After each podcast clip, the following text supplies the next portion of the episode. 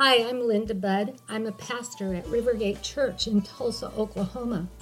And I take the scriptures literally that says that we are to lay hands on the sick and see them recover. And so for several years, I've gone after a healing anointing. I've prayed for people dozens of times over the years, and I see so many get healed. I've seen all manner of sickness and disease healed.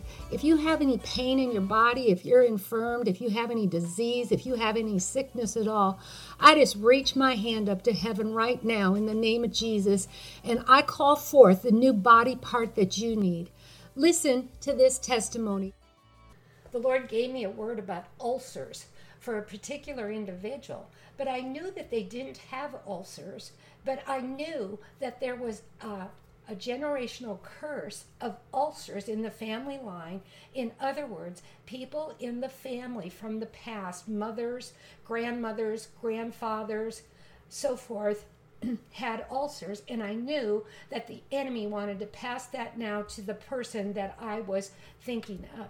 And so I spoke to this person and I said, Do you have ulcers? No, I don't. Is there someone in your family line that has ulcers? Yes, and he named them all off.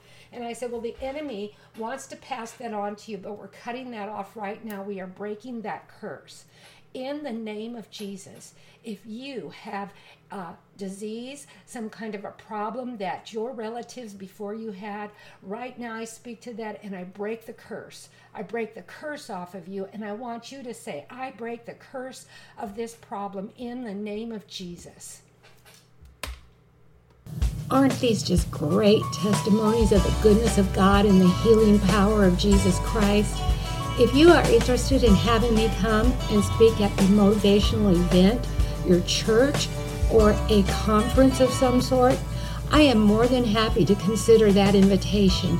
Please contact my church's office, Rivergate Church, Tulsa, 918 492 5511, and we'll see if we can set something up. God bless you.